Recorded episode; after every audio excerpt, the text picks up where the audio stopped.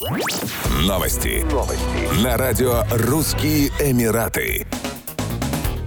Его высочество шейх Мухаммед бен Рашид Аль Мактум, вице-президент, премьер-министр ОАЭ и правитель Дубая, поделился воспоминаниями о том, как кабинет министров не верил в его идею превратить Эмират Дубай в одно из лучших туристических направлений в мире. Шейх Мухаммед верил в туристический потенциал родного Эмирата даже четыре десятилетия назад, когда до этого было еще очень далеко. Как рассказал правитель Дубая, на одном из заседаний Совета сотрудничества стран Персидского залива я попросил дать мне возможность внести предложение. В то время мне было около 30 лет, я был самым молодым министром на заседании. Я предложил развивать города Персидского залива, превратив их в лучшие туристические направления, а начать я хотел бы с Дубая. Четыре десятилетия спустя мечты шейха Мухаммеда воплотились в реальность. Правитель Дубая смог превратить Эмират в один из лучших городов мира. ОАЭ занимает четвертое место по объему доходов от международного туризма, получив только за прошлый год 224 миллиарда дирхамов, 61 миллиард долларов, опередив по объему международного туризма такие страны, как Франция, Италия, Турция и Германия. Только США, Испания и Великобритания пока опережают Эмираты в этом рейтинге.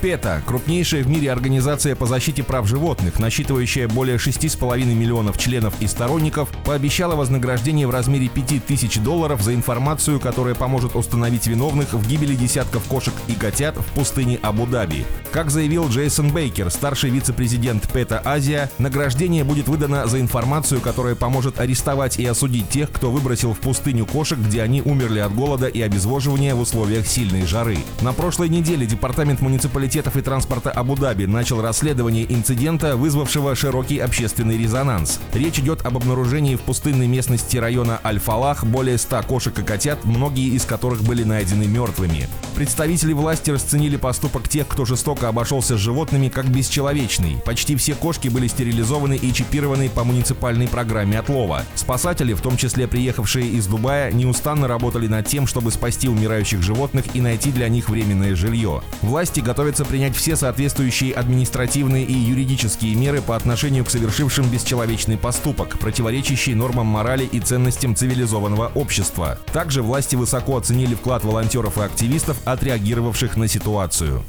Еще больше новостей читайте на сайте RussianEmirates.com